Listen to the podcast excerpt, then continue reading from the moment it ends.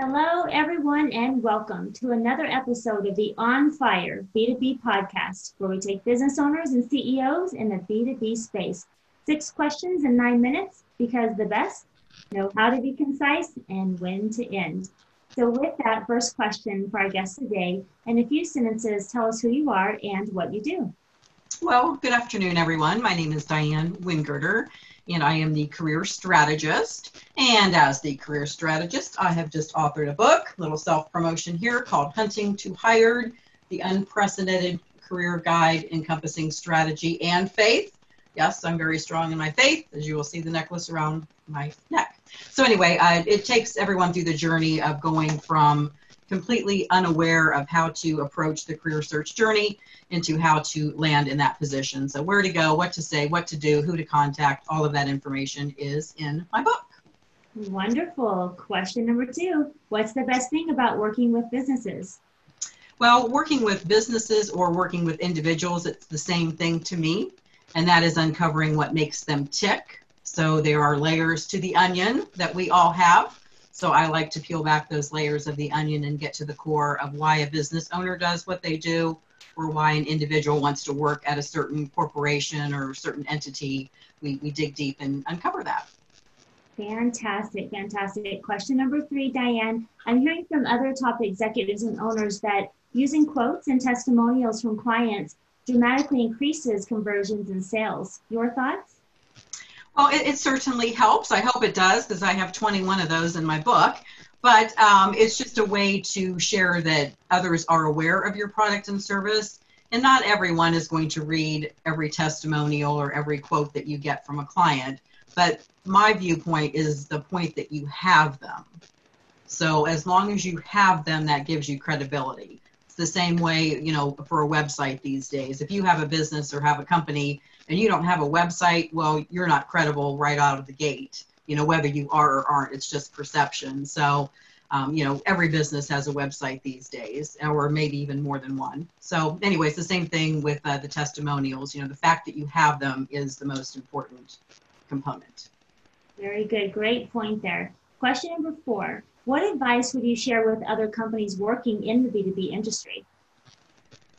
Well, again, I'm working with individuals and helping them craft a document that talks about why they do what they do. It ties back to what I said earlier.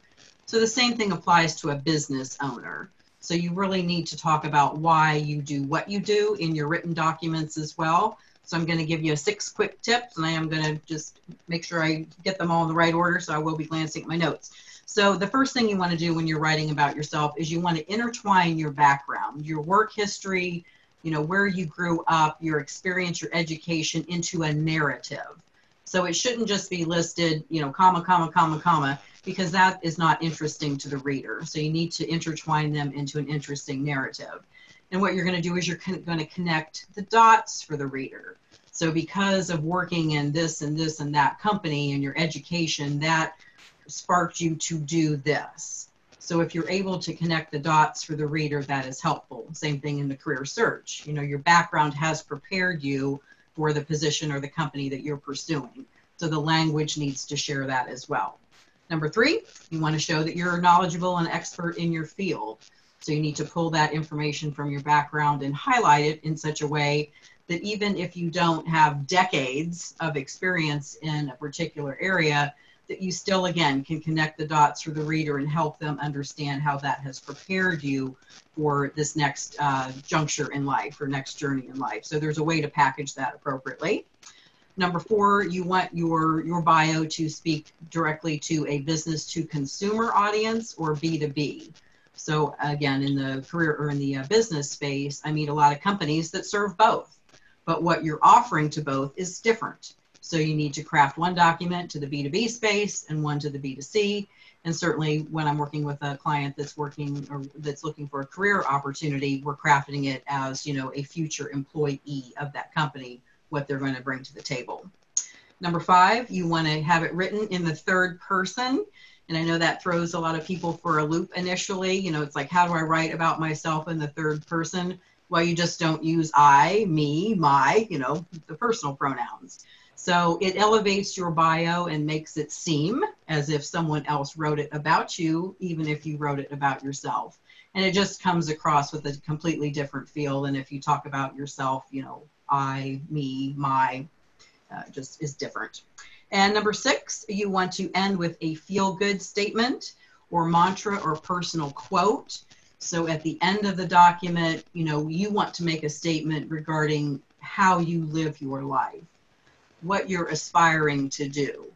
And that is more meaningful than ending with the opposite cliche of so-and-so resides in XYZ city with their wife, 2 dogs, and a picket fence. You know, that doesn't really share much about who you are as a person. So I do tell people, you know, if your spouse or your dogs are important aspects of your life, well, they need to be up in the content. You know, if you do something because of, you know, your spouse, you know, maybe they're a mentor as well as your spouse, if they need to have some kudos, you need to give them that proper attraction in the bio itself and not as an afterthought. So it's just an interesting way to craft the document. Like I said, you always want to end on a personal and positive mantra or a quote or something that you, like I said, a way you try to live your life. Great points there. Great points there. Question number 5. What other top CEOs and business owners in the B2B space like yourself, Diane, would you like to acknowledge as a leader and should receive an invitation to be a guest on this podcast? Well, there are 2 of them. And again, I'm focusing with my career strategist hat on. So one woman is Dana Vogelmeier, and she's the owner of Vogelmeier Consulting.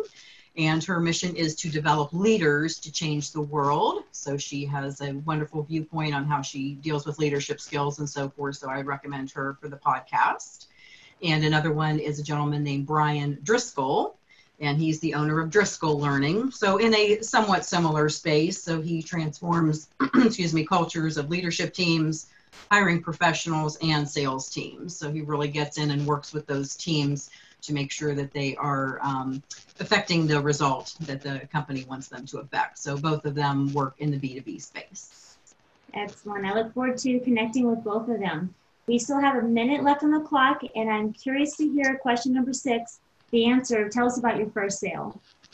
Okay, well, I'm going to convert this back to the first sale was the first time I sold myself, and that would be to an employer. So back in the day, I wanted to work in retail, which I did. And so I put my eyes on the prize, the company that I wanted to work for. And so I went in there and I communicated with the store manager 12 times in 3 weeks. So I was very persistent in getting with her attention, and it ended up I did get hired with that company. I worked for them for 8 years. The first time I left, they recruited me back for another 4. So totally I worked for that company for 12 years. And the wonderful kind of like spin on the whole thing is during that time, I actually promoted that individual 2 times. So as I moved up the ladder, I promoted the store manager up the ladder as well. So it was full circle of her giving me that opportunity and then me saying thank you by, you know, rewarding her and moving her up with a couple promotions. So that's a great first sales story. Congratulations to you both. And guess what? You did it. 6 questions in 9 minutes, because the best know how to be concise and when to end. Say your website so people can connect with you after today's podcast, Diane. It is thecareerstrategist.net. Fantastic. And we typed it in the description of the podcast for you guys. Be sure to click on that link. Enjoyed having you on the podcast, Diane. And remember, don't stop believing. You're very welcome. For those that are listening and watching the podcast, be sure to check out other episodes of the On Fire B2B podcast. This is April Renee. Create a terrific day.